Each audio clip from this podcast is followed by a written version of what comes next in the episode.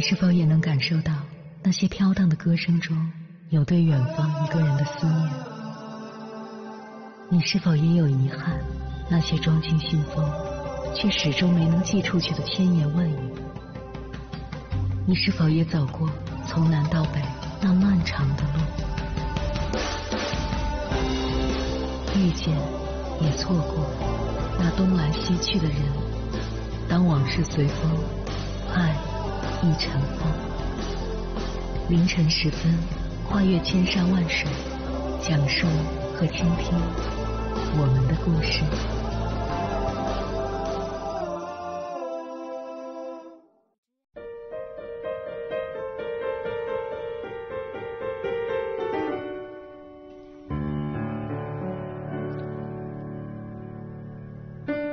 欢迎回来，各位夜行者。这里是正在直播的中国交通广播心灵夜话栏目《千山万水只为你》，深夜不孤单。我是迎波，我要以黑夜为翅膀，带你在电波中自在飞翔。最近我被热搜上的一条新闻吸引了，新闻配图是熟悉的大学教室，整个教室里挤满了人，连过道都被占领了。一开始我还以为是某位学者名人去学校里开讲座。仔细看了新闻，才发现一切都是因为一门课——恋爱课。准确的来说，这其实是一门名叫“社交与礼仪”的选修课。校方称，这并不是一场撩妹课或吊汉课，而是希望能从社交礼仪的知识入手，让学生了解什么是爱情。其实，恋爱课进校园并不是什么新鲜事。二零一三年左右。华东师范大学就开始了一门名为《婚姻与爱情》的选修课。此后，包括天津大学、南京大学、中国矿业大学等学校也先后从不同角度在课堂里谈爱。我不禁好奇，为什么大学纷纷开始设置恋爱课？上了恋爱课，能帮助年轻人成功脱单吗？别管大家对于恋爱课是怎么看的。看那张挤满人的教室图，就知道至少恋爱课在学生们中间是很受欢迎的。这样的学生不在少数。不久前，有媒体面向全国一千余名大学生发起了一项“你支持开设恋爱课吗”的问卷调查，其中有近百分之九十的大学生表示支持。从这组数据来看，恋爱课对于大学生们来说，甚至称得上是一种刚需。好像也确实如此，不是所有人都点亮了谈恋爱这个技能的。二十二岁的网友皮卡皮说，他至今没能好好谈过一次恋爱。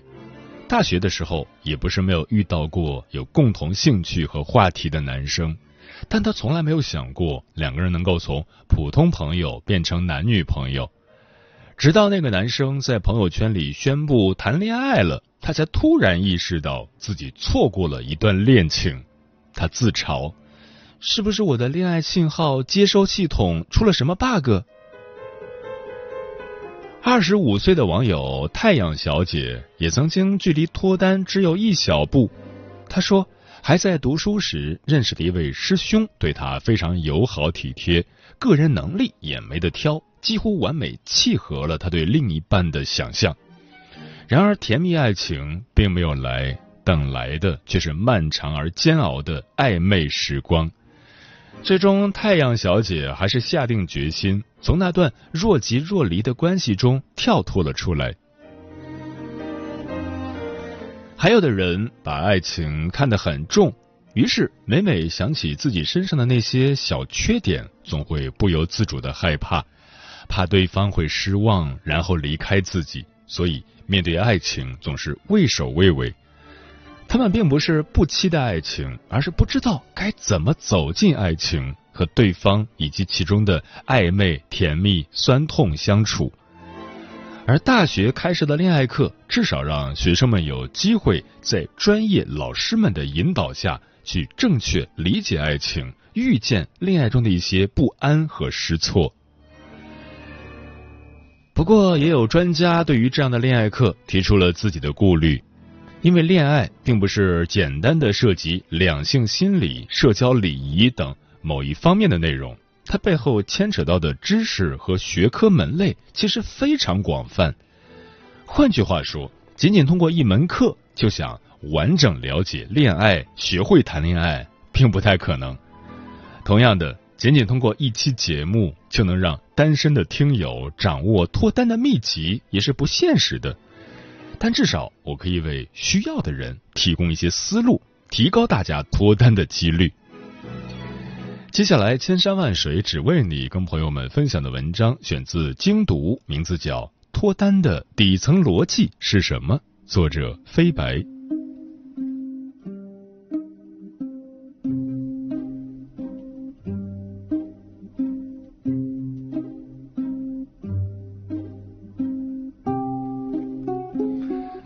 前段时间，胡歌突然官宣生女的消息，震惊一众网友。虽然胡歌在声明中提到，老婆不是公众人物，但不到半天时间，嫂子的真名、出生年月、籍贯、两人领证时间等等，都被网友扒得明明白白。胡歌妻子的身份，正是胡歌的知行经纪人黄希宁，九三年出生的福建姑娘，县城出身。具体工作大概是明星生活助理，主要负责造型等生活方面的照顾。信息一经曝光，立马引起粉丝的不满，很多人开始攻击黄熙宁的身份与相貌，有说她不好看，有说她看上去不好惹，也有说她身份低微配不上胡歌的。总之，在他们眼里，这不是一桩好姻缘。很多人觉得，以胡歌这样的颜值和咖位。怎么也应该匹配圈内女明星、模特，或者是豪门千金，再不济娶个名校学霸、超级精英也不算太亏。可他偏偏娶了个普通本科、家境一般的县城姑娘，这太令人意难平了。我理解粉丝的失落。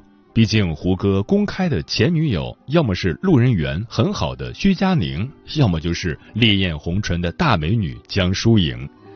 但就相貌来说，素人与明星确实有弊；但就婚姻来说，女明星未必比素人更优越。首先，很多明星本就不愿跟圈内人联姻，毕竟娱乐圈是个大染缸。很多人都戴着面具生活，胡歌可以看清自己，但未必看得清对方。加上胡歌家人也不赞成他找圈内女星，所以他回避了圈内人也很好理解。而且他曾在采访中提到，自己更中意贤惠的女生。圈内咖位差不多的女艺人，大多工作缠身，哪有时间贤惠呢？其次，内向的个性决定了胡歌对伴侣的选择。很小的时候，胡歌的父母就注意到了他性格内向的问题。为了锻炼他与人交往的能力与胆量，五岁就把他送去了小迎星艺术团进行文艺活动培训。在小迎星的六年，虽然小有成就，但回首那段经历，胡歌却不太开心的起来。因为他从小就有人群恐惧症，他不喜欢站在大家目光之下的感觉，所以每次上课都是被父母逼着去的。胡歌骨子里的性格并没有因为这段学习经历而改变。胡歌在一个专访中就曾讲述了自己社恐、情绪不稳定以及无法适应公众人物的痛苦。然而，从网上流出的黄心宁的动图可以看出。姑娘与胡歌一起工作时，干练果断，不怯场，一看就是在社交场上游刃有余，能够很好的保护艺人的性格。这样的伴侣既能管好自己的工作，又能顾好自己的生活，岂不完美？所以说，胡歌娶了女助理一点也不亏。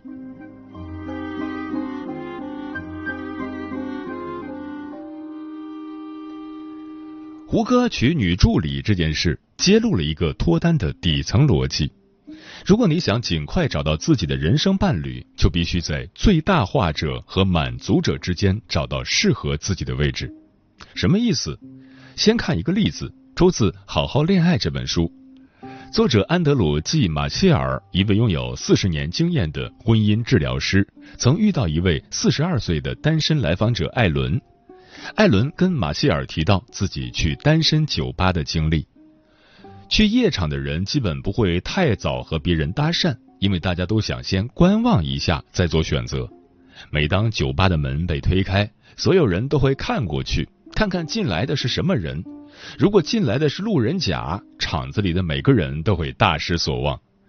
然而，在打烊前的半小时里，人们开始成双成对。如果你搭讪晚了，你一直关注的那个女孩就会被别人抢走，所以必须看准时机，及时行动。通常你最后撩到的都是半小时前还看不入眼的人。我时常想起那句歌词：“为什么快打烊的时候，女孩们都变漂亮了？”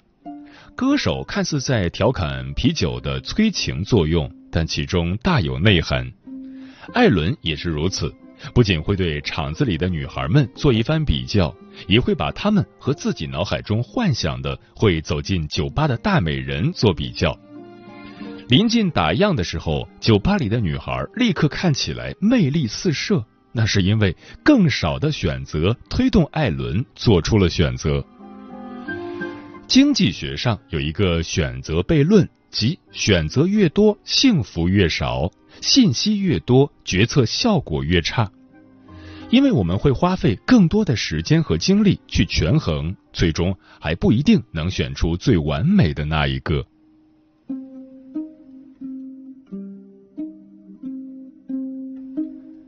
诺贝尔经济学奖获得者赫伯特·西蒙在研究人们是如何做出决策时发现，人可以被分成两类。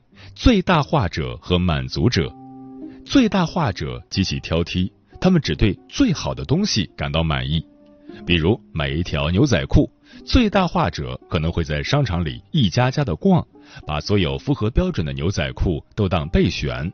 他们不会马上购买，而是把心仪的款式藏在货架的最底层，以免被其他消费者买走。接着，他们把商场里所有的店都逛一遍。甚至还会同一家店逛两次，看看是否还有漏掉的款式，直到考察完所有选项后，他们才会确定一件买下来。而满足者如果在第一家商店就找到了一条不错的牛仔裤，就会果断地做出选择。虽然他们也会综合考虑款式、质量和价格，但如果这条牛仔裤满足基本要求，他们就会立刻买下，购物就此结束。就算其他店可能会有性价比更高的牛仔裤，满足者也基本不会费功夫去搜寻，因为他们追求的是优秀而不是完美。西蒙最后得出结论：选择的泛滥正在让更多人变成最大化者。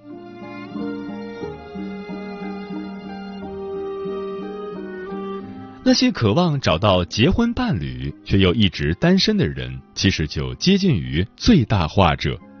他们总是执着地相信世界上存在完美的恋人，无论是相貌、物质还是精神上，都天衣无缝地匹配自己，所以一直寻觅却久未出手，生怕错过最好。在婚姻面前，我们都想成为最大化者，这无可厚非。毕竟，面对选择时，人人都想得到最好的。没有人会说：“我想让孩子上一所差不多的学校，或者我想要一个差不多的医生来治疗我的癌症。”每个人都想要最好的，但如何才能确定我们得到的到底是不是最好的呢？如果想买到最好的冰箱，我们可以多比较几个参数，比如内部空间、制冷时间、外观设计等。这些可用于比较的参数肉眼可见，我们很容易就能通过比较买到中意的一款。但如果是选择最好的伴侣，用最大化者的思维要在有限的时间里做出选择，是不是只能参考一些肉眼可见的表面因素呢？马歇尔在《好好恋爱》一书中提到，最大化者的思维模式会让我们倾向于根据外在因素做出判断。比如长相、身高、身材和赚钱能力，而不是根据内在的品质，比如善良、诚信和宽容，这些内在品质才是决定一段感情成败的关键因素。满足者则不一样，他们的目标是差不多，也更愿意相信自己的判断。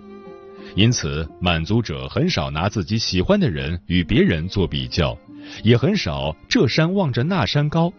他们对伴侣十分满意，因此更容易建立稳定的婚恋关系。纯粹的最大化者认定，我只愿意接受最完美的；而纯粹的满足者认为，好吧，为了平静的生活，一切随缘。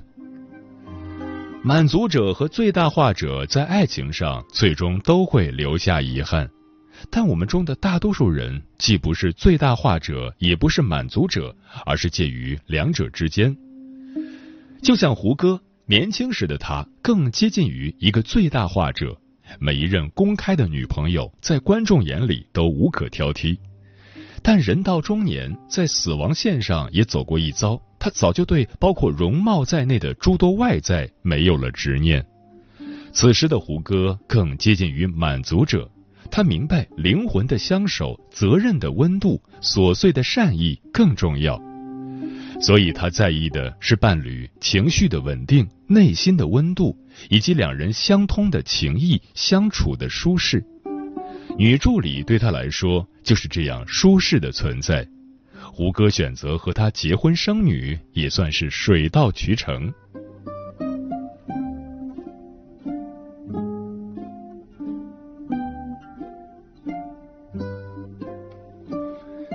最后，引用马歇尔在书中的一段话，给想要脱单者一个建议：一段关系刚刚开始时，尤其是你想要向对方发出约会邀请，乃至前几次约会时。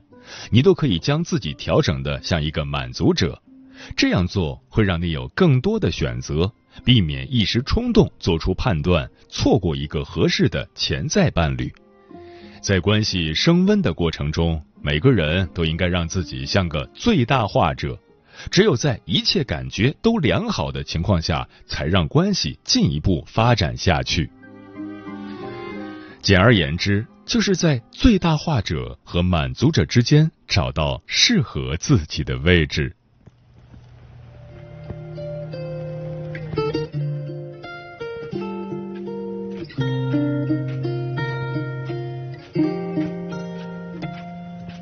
心中位置继续空置已经廿年，假装偶遇嗰啲秘诀究竟点样修炼？始终未有心上人，嗰啲头脑太难学。你话好惊冇胎 solo，终需要食八个。街边情侣多，睇到成套房，会唔会孤独中老，成世都要自己过？想拖手仔唔敢伸，俾人拒绝会好落。个个拍拖你单身，究竟边度出咗错？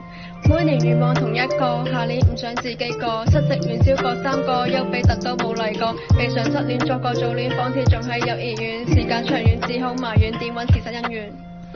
点啊你？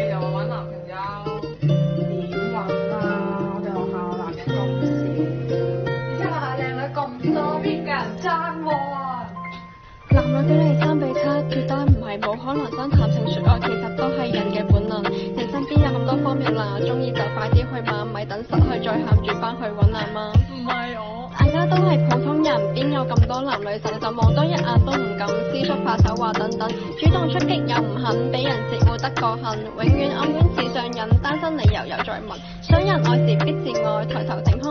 爱，俾啲信心啦，唔该，你又点会冇人睬？佢唔欣赏唔使香，萝卜青菜各所爱，低声下气太国菜，男尊女卑好有害。感情不过调剂品，真爱缘分唔怕诊，灵魂伴侣再等等，搵个渣男就冇瘾，继续俾自己信心，暂时未有米灰心，即使而家一个人，你都系我嘅女神。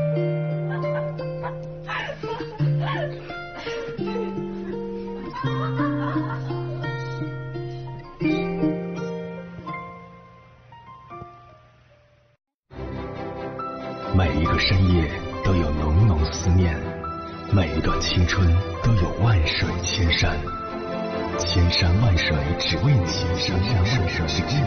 正在路上。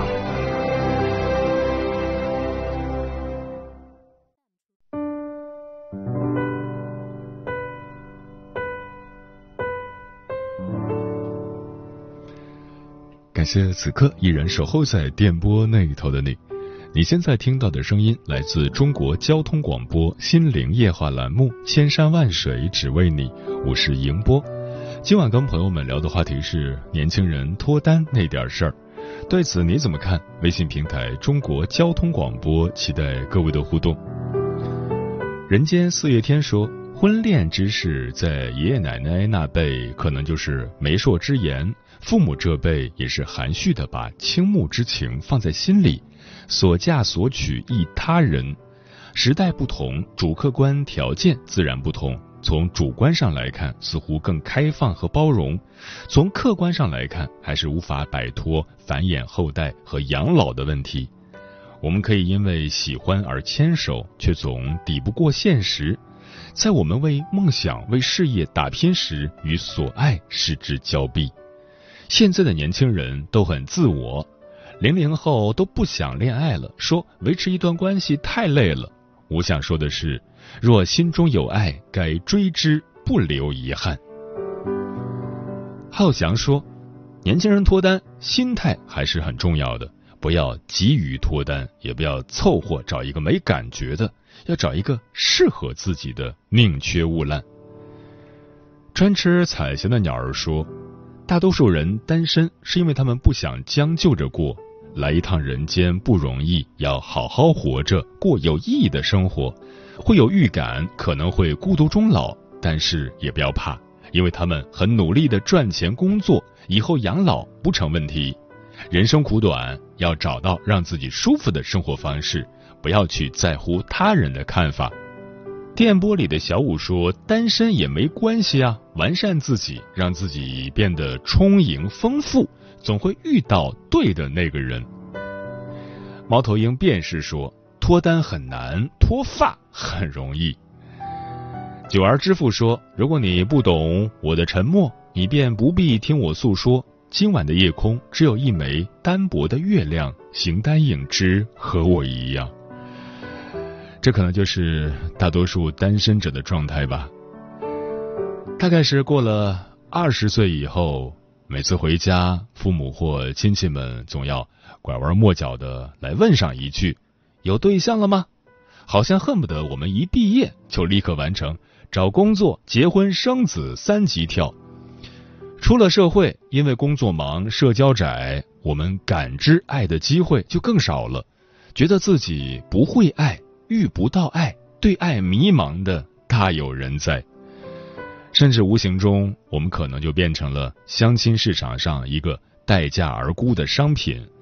年龄、学历、月薪、车房，这些冰冷而现实的指标，帮助我们在快节奏的生活里迅速的分辨、挑选那个所谓合适的人。现代社会脱单确实变得越来越难，但如果你完全经济独立，无论男女，在没有爱情的情况下，其实没有必要进入到婚姻中去，因为以前我们没有选择，那时候婚姻是经济共同体，不结婚靠你一个人的话很难活下去。但今天的婚姻和爱情是什么？是你寻找幸福的途径之一，你进到这里面，一定是因为它让你更幸福，就算中间有一些冲突跟麻烦。到最后也是往幸福的方向走的。今天这个时代给了我们选择，你可以早点进到婚姻里去，也可以晚点进到婚姻里去，甚至可以不进去，一直单身。总之，你可以做一个最优决策。要知道，我们之所以这么努力去实现经济独立，就是为了在爱情上有选择。时间过得很快，转眼就要跟朋友们说再见了。感谢你收听本期的《千山万水只为你》，晚安，夜行者们。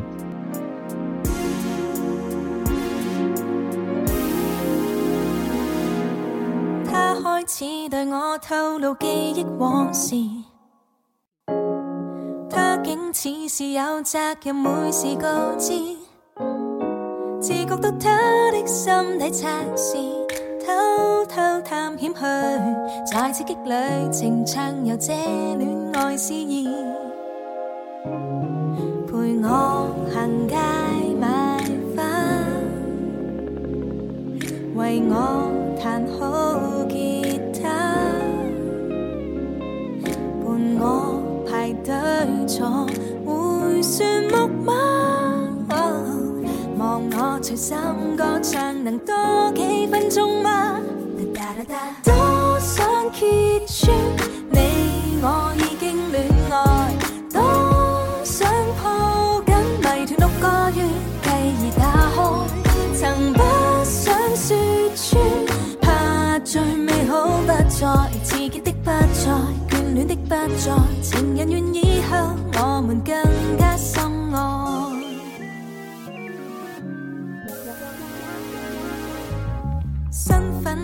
在確認算是只差半步，簡單一片真心，別怕未夠好。命里有天體占卜星相，開啟這宣告，意想不到是脱離單身變相數，陪你遊山五間，為你學煮晚在这日子，你送我情愿密码，为纪念此刻唱情歌多几首吗？多想揭穿，你我已经恋爱，多想抱紧迷团六个月繼而打开，曾不想说穿，怕最美好不再，自己的不再。不再情人愿以后，我们更加深爱。若果要靠近彼此，擦出了火花，我心挂牵进心扉，全凭直觉豁出不计代价。